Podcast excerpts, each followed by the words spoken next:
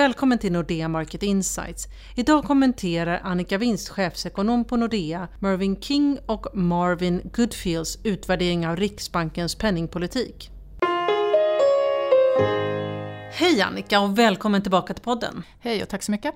Vi ska idag titta lite på den här rapporten som kom idag som baseras på att riksdagens finansutskott gav Bank of Englands tidigare chef professor Mervyn King och professor Marvin Goodfriend från Carnegie Mellon University i Pittsburgh i uppdrag att göra en utvärdering av Riksbankens penningpolitik.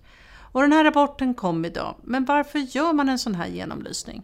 Det är inte den första utvärderingen utan vi har haft ett antal olika utvärderingar av Riksbanken och jag tycker det är bra. Eh, vi har haft mycket diskussioner i Sverige om den penningpolitik Riksbanken har fört och det har varit en väldigt speciella omständigheter de senaste åren med starka åsikter åt olika håll. Och därför är det värdefullt att man gör en utvärdering och att det är någon utifrån som tittar på det.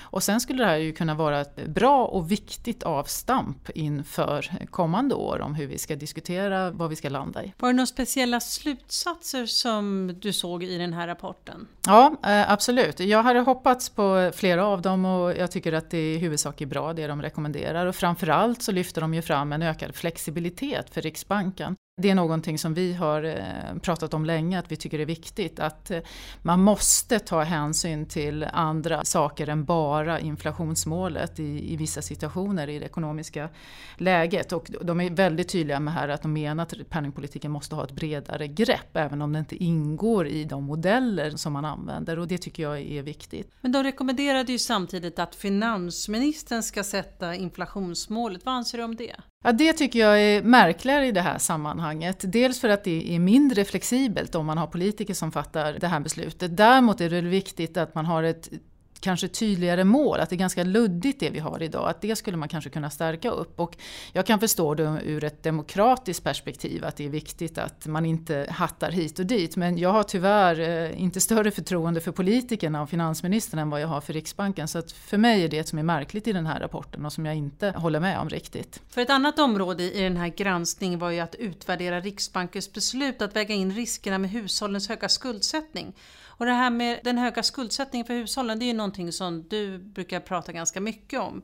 Var det något nytt som framkom här? Ja, och det är den andra viktiga aspekten utöver flexibiliteten. Det är att man trycker tydligt på att makroverktygen som vi kallar det, alltså andra redskap för att påverka ekonomin, bör få en tyngre vikt hos Riksbanken. Sen är de inte helt tydliga med hur man ska göra det här, men förra regeringen valde ju att ge Finansinspektionen ansvaret för de här verktygen och sen har de inte riktigt haft mandat att genomföra det som de har önskat önskat. Men det är ju en olycklig situation. I Sverige har vi en tillväxttakt närmare 4 och vi är bekymrade över hushållens skuldsättning. Men ändå så fortsätter Riksbanken att föra en mycket expansiv politik för att till varje pris komma till inflationsmålet. Och det är det här som de då vill ta upp, att de behöver andra verktyg för att kunna hantera eh, den här situationen. Och det är en stor del av rapporten och det är ju just för att man är bekymrad över att vi kan skapa mycket större risker med skuldsättningen än att vi löser problem genom att till varje pris nå inflationsmålet. Så det tycker jag är helt rätt. Med bas i den här rapporten, kommer vi se några förändringar och hur kommer det att påverka ledarmötena? Jag hoppas verkligen att vi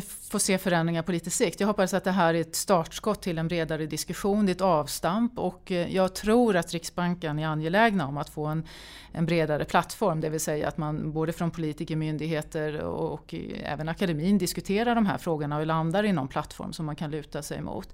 På kort sikt är, är det ju svårare att säga men allt annat lika på marginalen så läser ju direktionsledamöterna den här rapporten och man får en hel del kritik för att man har stirrat sig blind bara på inflationsmålet 2% att till varje pris komma dit. Och det är klart att när de går in på mötet i februari så har de det i ryggen. Å andra sidan så har de en väldigt svag inflationssiffra i ryggen. Så att eh, det här får väga samman. Vår prognos är fortfarande att eh, Riksbanken eh, känner sig nödgade att sänka en gång till men det är absolut inte självklart. Och måste man säga bu eller bä om vad den här rapporten lutar så öppnar det möjligtvis något för att inte gå vidare. Så vi får anledning att kommentera det i en framtida podd. Tack för att du har varit här idag. Tack så mycket. Tack för att ni har lyssnat. Om du vill ha fler analyser så hittar du dem på nexus.nordea.com. Du kan också prenumerera på något av våra nyhetsbrev som du hittar på nordea.se markets. Välkommen tillbaka!